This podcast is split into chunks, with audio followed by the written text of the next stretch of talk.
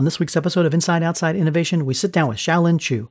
Xiaoyin is the founder of Run the World, the new virtual event startup. This interview took place at our IO 2020 New Innovator Summit in October. Inside Outside Innovation is the podcast to help new innovators navigate what's next. Each week, we'll give you a front row seat into what it takes to learn, grow, and thrive in today's world of accelerating change and uncertainty. Join us as we explore, engage, and experiment with the best and the brightest innovators, entrepreneurs, and pioneering businesses. It's time to get started. My name is Brian Ardinger. I'm Director of Innovation at Nelnet and founder of Inside Outside Innovation. And I wanted to have Xiaoyin on, on obviously as I started trying to think about what we're going to do with this particular event now that COVID hit and we weren't going to be able to have it live. I started looking at a lot of different platforms out there and I ran into uh, Run the World and Xiaoyin and I was really impressed with not only her, but what she's pulled together in a very short amount of time. And so I, I figured I'd invite her to the conference and expose her to what we're building on this particular platform and give her an opportunity to showcase what they're doing and tell you the story of what it's like as an early stage founder to go from seven failed ideas to raising $15 million in the middle of a pandemic and launching and scaling and building a business. So with that, Xiaoyin Qu is the founder of Run the World.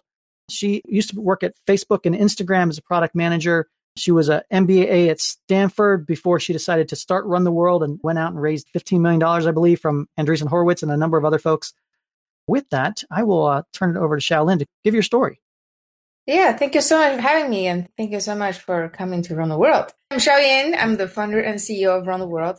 You mentioned one fun fact. I uh, actually didn't finish my degree at Stanford. I dropped out after a year to start Run the World. So it was actually around July last year. We started the company. Initially, the idea came because my mom was a doctor in China. She still is a doctor. And she has never been to an international conference before until last year. So she had an opportunity to fly to Chicago and that was a great experience. She met another doctor from Dubai. T- turns out they shared the same like rare patient case. But because she's from China, it's really hard for her to get visa she had to fly to Beijing just to get visa and it's getting unpredictable because Trump has some new policy, you know, every now and then. Basically, it's just really hard for her to travel all of that to, and really expensive. So she told me that she doesn't think herself can make it to the next conference, even though that was a great experience.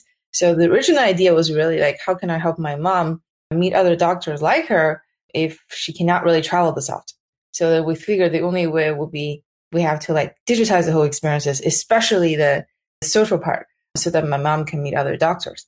Obviously, at that time was before COVID, so saying that you have an online events was considered stupid because people thought, "Oh, I'm going to fly to Vegas for fun. My company's paying for it. You know, why do I have to do this online? It doesn't really make any sense." So we do have to sell pretty hard, but we actually then decided to run our own event just to see if people can actually show up. So at the very beginning, I am a product manager, so I know a lot of product managers. I just got a bunch of product managers from Google and Facebook, and we did our first PM conference. I was the organizer back then. Just want to see if people will buy the ticket to attend an event. And we just promoted in some Facebook groups. And turns out, you know, we sold like 300 tickets in like two weeks. The people who bought the ticket are not people necessarily from Silicon Valley. Those are people from 20 different countries in 20 different states. And at that time, we didn't have anything still. We hack around like Zoom and Slack and like Eventbrite and uh, it was a janty experiences, but people like it because they couldn't get it elsewhere. You know, they couldn't have access to other people elsewhere. But it was still pretty broken. You have to share like six different links and at the right time. You know, at least we proved the concept, and then we that's when we start raising from Andreessen. Uh, it was October last year, and then obviously when we launched, it was February March time this year. That was our alpha version, and we immediately saw a lot of demand and interest. So yeah, so now we kind of have around 45 people in the company now across three time zones Europe, Asia, and US.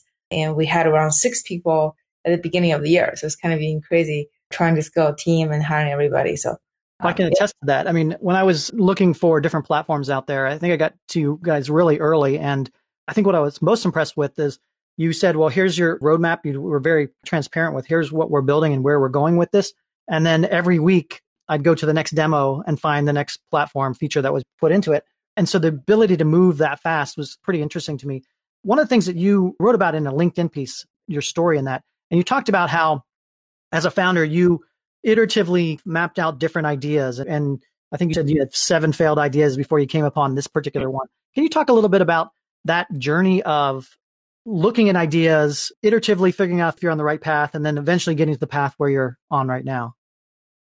When I first wanted to start a company it was probably a year before that. I mean, I kind of want to start a company even when I was at Facebook. And so it kind of took me, I would say, in total of a year to try a bunch of different ideas to see which one I'm interested in. I would say like there's like seven ideas, and as I tried more and more, I think I'm getting better and better and just gauging if the idea makes sense or not. But the first idea was I still think that's a good idea. I just I thought at that time mental health was a huge problem. I have a lot of friends who got pretty stressed out, burnout at work, and so we're just thinking, what if we can have some kind of a AI system that will help people whenever they want to talk to somebody, you know, there's some kind of AI system that can talk to them. That was kind of the intention of the idea. And, and I guess what we did is we try to figure out, like, I have no idea how people like with depression or anxiety. So we basically read some books and we're trying to build something. And we thought, you know, when you're anxious or when you're depressed, you just want to hear certain things. And as long as we tell you how to think, then that will work. So then we tried a bunch of different things. We were trying to build some kind of bot then as the more we dove into that, the more we realized that when people are actually feeling depressed and, lonely or anxious, when they go to a therapy, is less about the knowledge of how to control your mood that are important. It's more about the fact that there is somebody who understands you, that are listening to you with full attention. That is something that is truly important. So I guess what we have learned is that we could use some AI to give people some wording but that was not like the entirety of it, you know. So, but that was basically an idea where it was not really a. I mean, I guess it's not really solving the problem in the right way. But not so we didn't problem. actually end up building it because we were just doing a lot of research and realized that that was not the right one. So that was probably an idea that we decided not to do even during the research phase. At Don't Panic Labs, they believe that your vision plus our engineering is an equation for success. Since 2010, they have provided world class software product design and development services for organizations of all sizes. Don't Panic Labs is helping the technology sector in Nebraska grow even stronger. Expanded educational courses provide experienced developers with new professional development options. And through a partnership with Doane University, their Nebraska DevLab Pipeline program offers a unique training program to first time developers. When it comes to product development, Don't Panic Labs' new business alignment platform called Tenzing is helping organizations restore trust and bridge the divide between business strategy and software development. To learn about all that Don't Panic Labs is doing, visit don'tpaniclabs.com. Process that you used basically, you'd build a prototype, you'd get it out in front of people, you see if what resonated, what didn't resonate, and then you would build a business model around that and say, yes, this is something we continue to do, and then you'd say, no, we're going to try something different. Is that the process you used, or? Well, for that one, actually, yes, we we do a little bit, but I think that for that one, we're just trying to understand what is exactly do you really need? You know, when you're feeling anxious or depressed. We did have a prototype, but it didn't capture the whole picture. And then we basically talked to a lot of like therapists who actually know what they're doing, and then they're just talking about the fact that the the sense of belonging is something that you kind of need to create. So at that time, we don't believe that the AI prototype we created, which basically hard coded, uh, can create that kind of experiences. So that's kind of when we decided that's probably not the right direction. And then there's a few other ideas I tried. I guess I didn't end up trying. Maybe I should have tried, but there's a few ideas I tried. I came up with the idea, some kind of presentation that I sh- shared to my friend who are VCs or people in the space, and and they normally say whether it's like this idea has been tried before but failed can you figure out why they failed? And i then i went to the other company figure out why they failed. Whereas like they will say oh that doesn't seem like there's a market. So i would say the first like three ideas four ideas. I like to talk to other people who are like vcs or investors or who are expert and i tend to trust their opinions a lot. So when they say it's a bad idea i tend to say oh i guess pretty uh, disappointed maybe that's a bad idea or should move and then until like probably the four ideas in, I realized that, you know, wait a minute, every single idea, people think that was bad. Basically, all of the ideas, some of them are like, you know, people have tried it but didn't succeed. Then the pushback I got is like, why can't they succeed? Then why can't you succeed? You know, there must be some reason that they didn't succeed. Or some ideas I tried that are like, no one has ever done this before. So then the question is like, oh, how big is the market? Do you have a market report? There's no one has done this before, there's no market. But there's no proof that there is a market.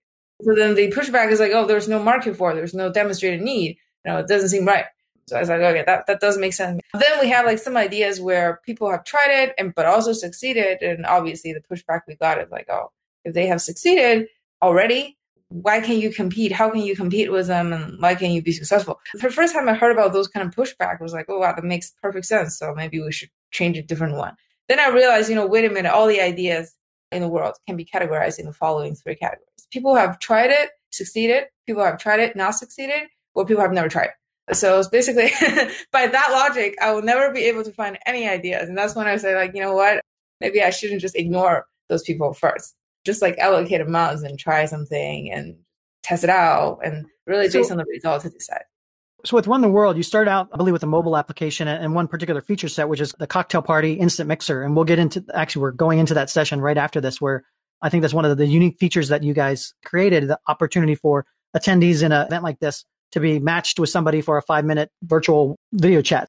You started out with that. Obviously, the platform has changed and engaged and morphed even in this short amount of time. How did you go from that initial concept, get some traction, get user feedback, and then to where you are in a very short amount of time? I mean, even scaling to 50 employees in a, in a matter of six months, that's challenging. Tell us a little bit about how you did that. So we actually had the ability to, so what we had, the first version was we had the ability to set up an event with like an agenda. You know, you can run a multiple session back then, but it was mostly mobile because at that time there was no COVID we thought that's the best way for people to access. So at the very beginning, we had a desktop version for management and for inviting speakers and share presentation. But we're focusing our efforts on the mobile. You know, we have the abilities for people to consume and contact everybody mobile. That was our first hypothesis. Then when we launched the first version, it was still a little janky in terms of video quality and everything. And we also realized that people are just like not really using mobile as much as we thought. So at that time, we saying, you know, a cocktail party is still a social thing. We should have it mobile. I was a little stubborn on that. I still feel like, you know, it should be on mobile. So then we'll make people download the app in the middle of the session. And then we start realizing people are just not download the app.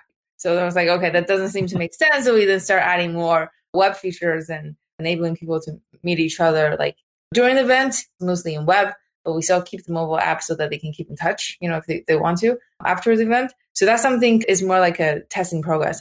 And then the cocktail party was initially we never thought it would be like this popular because now it's like the number one thing that people come to us for.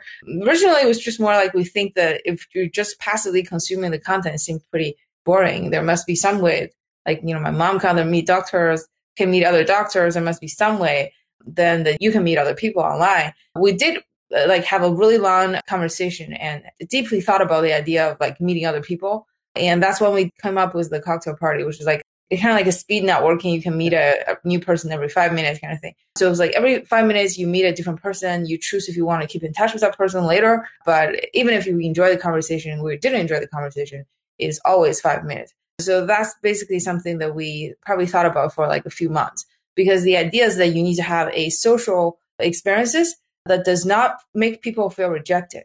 That came from my Facebook world. I know that, you know, if you make people feel good, they will stay longer so if you make them feel rejected, they will leave. Then the idea is like, okay, how do we make people not feel rejected? Because in fact, in the real world, they are feeling rejected a lot of the times. You hold your cocktail drink and you yeah. like walk around, you're trying to figure out which table you want to sit on and, and then you're observing other people and you don't know if they want you to sit next to them or not. You know, there's a lot of question marks. And then you sit and you're a little nervous and trying to, then you're like, okay, I have to shake my hands with other people they're like, oh, hello. They're a little cold, and you're like, oh, they don't want to talk to me, you know. Uh, and then you're trying to like move tables, and like, when do you leave the conversation when the conversation is really bad? Can you leave? I mean, in the physical world, you you cannot really. You have to like make some bullshit excuse, like, oh, I need to get more drinks, you know, or like, oh, I want to use the bathroom, but we really want is want to leave the table. so basically, you're thinking, okay, we need to figure out a way where people can be easily turned into the first sentence can be easily uh, matched we need a way where if you really, really don't like the conversation, you can leave the table with style. We also need a way where you don't feel like you're being judged by other people when you first sit down. So then we figure there needs to be a way where you get matched with somebody. And then we just match you. You don't choose, you just wait there. Because in that case, you don't need to be judged like Tinder people swipe left and right when you, you don't you don't need to do that. You can just sit there. once you sit there, there's going to be probability that you talk to people that you think is a complete waste of time. So then there needs to be a way out. But then when you when you get out, you're going to reject the other person, so the other person is going to feel bad. So the best way is to blame the matching part on our platform. So you can say, right. "Oh, around the world, only let me match five minutes. Around the world, match this person who's just so stupid to me. Like it's not my fault. It's like bad match." We thought that was the only possible way to shift all the social pressure onto the platform and give them a few minutes so that they can do this uh, without much projection. So I've done a number of these, obviously, as we were getting ready for this and attending particular events. And actually, we met a couple speakers in this particular process. I had five minute matches with folks, and they were interesting enough to start that conversation that we could then later on tell them about the conference and bring them in. What I found interesting about it, and I've talked to a lot of both introverts and extroverts about the platform, both seem to like it. Introverts are a little bit more hesitant at first, but what I found is the introverts are, are like, this gives me that safety zone to have that conversation or be in an environment that is less stressful than walking up to a, a table of extroverts or something like that. So we really, really like this particular platform. That's why we're going to, again, test it out. For those who came to the event last night, we did it. And so I'd be interested in the chat if who attended last night's instant mixer, who do you meet that was interesting or what do you think of that? And we're going to go to that at uh, 1030 here. So before we do that, let's open it up for questions from the audience. Any questions coming in that you want to ask Xiaoyin about uh, the platform or about her journey as a founder? One of the questions I saw was, do you see the platform moving more towards like a second life model or where do you see the platform going? For us, you know, the most important thing that we think the events is for is really to meet other people. So we are really focusing on giving more excuses for people to meet. We believe that all events are all about providing excuses. Even the long line in Starbucks that you're waiting for coffee back then was an excuse because you're like, oh, the line's so long, huh? And you're like, oh yeah, yeah, so long, I've been waiting for a while. And then you're like, what's your name? You know, so it's like a great excuse. Or you're sitting in the lounge, like whatever, and then you're trying to charge your laptop. You're like, sorry, do you mind moving your legs a little bit so I can like use my charger? So that's an excuse. There are some, ex- and then the social lounge, there's different social expectation, right? In the social lounge, you can talk or you can just chill, and that's fine. In the cocktail party of a physical setting, you're expected to socialize with other people. Mm-hmm. So if you really want to meet other people but you're shy, you just go to the cocktail party. You know everybody is at least supposed to talk to you, and then you, you can just like sit and talk, and everybody has the same exact social expectation.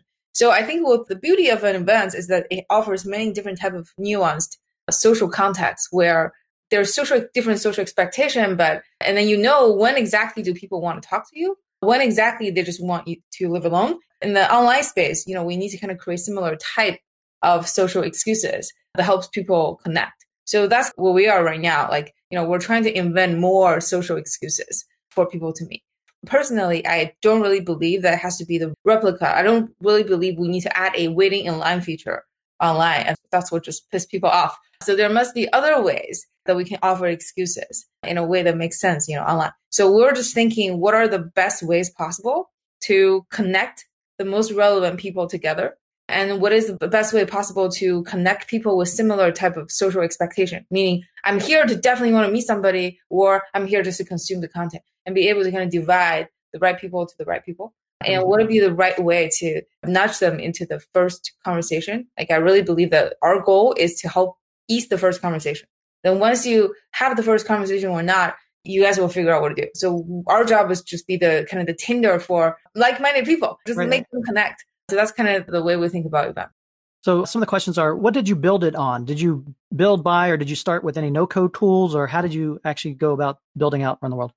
When we first doing prototype, it was hacking around Zoom and Slack, which was definitely no-code tool, but everyone knows that we were using Zoom and Slack. But then after that, we just built everything ourselves. We did use, we are using a third-party like video streaming infrastructure, but we are building everything ourselves like I guess this is too complicated to use a no code tool. There are some kind of stuff you could, but we didn't. It's way too complicated. We basically had a native app that's entirely built in house, and then we have the entire experiences built in house as well. So we do have a lot of engineers. Who's the first person you hired once you decided to move forward with the project? Me and my co-founder back then. My co-founder is the CTO, so she's an engineer at Facebook, and then we hired another engineer from Facebook. So that's kind of the third person. Question on Could you talk more about your experience pitching Andreessen and what would you advise founders to receive funding from top VCs like them? Any uh, founder uh, stories from the investment side? It's really, really important to get kind of the first check. When we pitched Andreessen, we actually already got our like first offer. It was more like a conversation that's towards our favor. It was more like, you know, look, we already got an offer. If you want to chat, chat with us in the next day or something. And or like, otherwise we're not gonna make it. We were just like using those kind of stuff. And then I guess they bought it. It was a good leverage point at that time. When we get our first offer though, like we we had some traction like I actually got some, some VC friends to say, hey, I can give you like a few hundred thousand dollars just for you to try your idea before this idea. But I, I kind of always hesitant in getting money before I know what I'm doing. So we actually did everything ourselves. And the traction point at that point was we ran our first event. It was successful. We helped five other people run their events using the Zoom, Slack, whatever hybrid. It was successful. They all made great money and people like it. That was the traction point at that point, And then we just like basically raised money with that. And I noticed a lot of the VCs that I know, they change their opinion. Like when I first say we're doing online events, it was like, oh, it's kind of stupid. I'm like already flying to Vegas every year. But then we say, you know, here's attraction, you have real events and people like it. And then I was like, oh, well, that's interesting. And I was like, sometimes their opinion may change too. So it's not like when they say that's a bad idea, it's definitely going to be like never changed. Sometimes it could. so that's kind of how we got our first first check. Well, and imagine obviously now with COVID, I mean, the entire space blew up as far as everybody starts to look for these new ways to engage and connect with people in, in the virtual world. So we applaud what you're trying to do here. And I want to thank Xiaoyin for joining us at Inside Outside the summit here to tell us a little bit about what she's doing and her journey as a founder. Right. That's it for another episode of Inside Outside Innovation.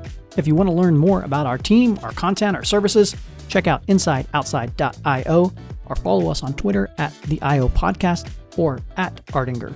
Until next time, go out and innovate.